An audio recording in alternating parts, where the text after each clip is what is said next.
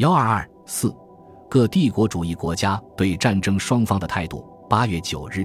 日本驻华公使小帆奉本国政府训令，复召外交部代理总长陈露，拒不同意交出安抚罪犯。附文声称，徐树铮等九人各自投本公使馆，以求一身之保护。本公使顾及国际之道义及中国之势力，按此旨，张勋复辟失败后逃入荷兰使馆，使馆曾于庇护，认为不得已而对于以上个人决定加以相当之保护，收容于公使馆护卫营内矣。本馆严重告诫，在收容所内不得干预一切政治。且全然断绝与外部之交通。本公使当通告以上事情于贵代理总长之际，深信贵国政府能十分谅解本使馆之错置，全然超越政治上之去旨，即现在各市所受之保护，非依其隶属于某正派而予以特别之待遇，亦如不能因其非属他正派之故而即拒绝收容者也。二十二日，外交部又召回日本驻华公使。表示不同意九日复召中所述各节，指出我国政府正从事调查各罪犯之罪状，疑似调查完了，即将犯罪证据详细奉付转达，必将各该犯引渡法办，并要求在此之前不让各犯逃走或迁移他处藏匿，以期归案讯办。二十七日，日使又复召外交部，再次表示拒绝引渡祸首，认为中国政府七月二十九日承办徐树铮等的命令。系以政治为根据，故日使馆即视为政治犯而予以收容保护，并声称，无论彼等将受何等刑事罪名之控诉，必是不能承认贵总长所说将彼等引渡。日本包庇安福系罪犯，侵犯中国主权的行径，激起了中国人民的愤慨。全国许多团体发表通电，表示强烈抗议。八月十七日。上海商业工团联合会指日本驻华公使的电报说：“查徐树铮等犯侵蚀国币、违法杀人、通匪谋乱等罪，均证据确凿，完全为刑事罪犯，绝对无政治性质，狗许容留，实导坦币断党之嫌。毕国人民对此币更加一重遗憾，要求日本公使尊重中国民意，将徐树铮等罪犯引渡惩治，以身国法而全邦交。”北京学生会的通电指出，日使小帆此次庇护安抚祸首徐树铮等，借口国际习惯，强词夺理，中外共愤。该祸首等穷凶极恶，杀人赃污，米所不为，安得与国师犯比？且按诸国际公法，公使馆绝不能庇护犯人，其治外法权亦仅限于保护公使与公使馆之公文两者之独立及不受侵犯而已。今小贩滥用公使不可侵犯之权利，以庇护我举国于干之罪人，实属破坏国际公法，侵犯吴国主权，是而可忍，孰不可忍？除一面陈情政府速予交涉引渡外，勿忘各界厉行抵制日货，以为对待，促其最后之觉悟。八月十四日，中国留日学生总会代表三千余名留日学生，致电日本政府表示抗议。要求日本政府将不适任之小藩公使撤回，从速将徐树铮、罪魁等九名引渡于我国，以顾全两国邦交，以平我五亿国民之公愤。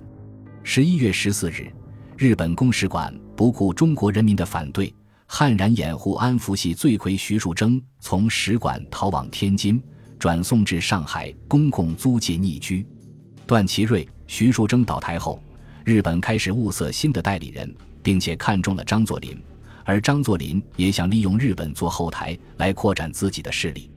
当时的外报指出，外人界内皆是张作霖为继段祺瑞而赞助日本军阀者。美、英、法帝国主义国家和日本采取了不同的态度。日本对皖系军阀的支持，阻挠了南北议和，影响中国的统一。他在中国独霸，损害了美。英法帝国主义在华的利益，因此英法特别是美国反对日本的对华政策，对皖系军阀投靠日本、坚持武力统一中国表示不满。一九一九年八月，由于美国人民反对日本继承德国在中国山东的权利和凡尔赛条约中有关中国山东问题条款的规定，同情中国拒签合约运动。美国参议院对凡尔赛条约通过一项保留案。美国对德约第一五六条、一五七条、一五八条之规定不予同意，并保留美国对中日间因此向条款所起争论之完全自由行动权。英法两国对美国参议院的保留案也表示赞同，决定采取一致态度。十一月间，日本为了保持对中国满蒙地区的独占，向美国提出所谓“满蒙除外”条件。美国以其违反了门户开放和机会均等原则，坚决予以拒绝。英国和法国也同美国取一致的步调，反对日本的要求。美、英、法三国还订有中国不统一不授予军火的协约，并拒绝日本提出共同向皖系军阀及其所控制的北京政府借款的要求。前述直系，特别是吴佩孚提出的一些主张，比较符合美。英等西方国家的口味，因此在直皖战争中，美英法三国在政治和道义上是支持直系的。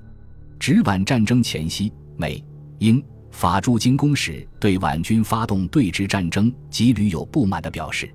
一九二零年七月八日，法国公使博补代表驻华公使团召回外交部，声明倘有外国侨民因战争之受性命或财产之损失。公使团应使中国政府担负全责，要求中国政府筹设一切妥协办法，以免协械军队进入京城，或使用抛掷炸弹之飞艇于京城空际之上。这是企图限制边防军的军事行动，是不利于皖军的。英国驻京公使还通知北京政府，要求不用英国飞机参与战争，并将英国技师撤回。一家英国人在中国所办的报纸。从北方舆论大多数同情吴佩孚，反对段祺瑞和徐树铮亲日卖国政策，支持直军到皖战争的理由出发，甚至认为公使团上述召会从外国侨民的安全考虑，故属正常。但召会中劝止战争的话，四为保全安抚部之间接行为，未免有遗憾焉。战争爆发后，七月十七日。美国驻华使馆武官参赞马格德和江苏督军李纯督署顾问美国人安德森，曾一同到保定前线观战，以表示对吴佩孚的支持。在如何对待安福系罪犯问题上，英、美、法等西方国家同日本采取了完全不同的立场，反对日本对徐树铮等人进行庇护。如上所述，三国驻华公使曾指令本国侨民不许罪犯留居于使馆界内。并认为中国政府有权引渡罪犯归案法办。英国《泰晤士报》的文章说：“此次安抚党之罪犯，纯属非政治犯性质。该人之行为，时人神之所共愤，天地之所不容。民国政府应有要求各公使将各犯等引渡，按照中国法律承办之权。实属界内，不得为犯罪之不逃走。”吴佩孚对三国上述所持态度表示赞许，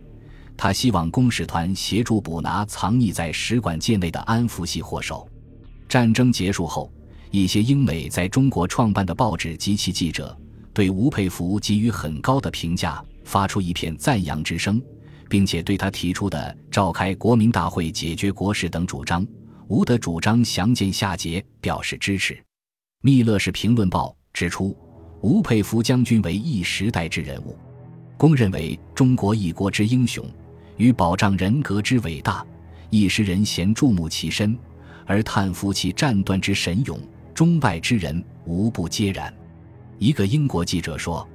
吴佩孚将军乃中国军人中之唯一爱国者。”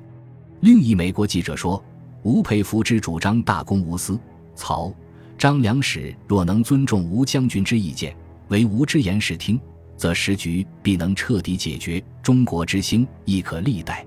八月中旬，随同美国议员团访华的美国参议院议员、前美国驻华公使瑞恩施，在一份给中国政府的建议书中，认为中国只有像英美那样实行代议制度，根绝军阀官僚政治，才能解决时局问题。因此，他表示赞赏吴佩孚召开国民大会的主张。他说。就目前中国之情势而论，苟欲解决时局，则不但在理论上应当召集国民会议征求意见，且在事实上亦系舍此而外，别无他法。这些看法表明，美英等西方国家开始把吴佩孚看成是他们在中国推行对华政策的合意人选。本集播放完毕，感谢您的收听，喜欢请订阅加关注，主页有更多精彩内容。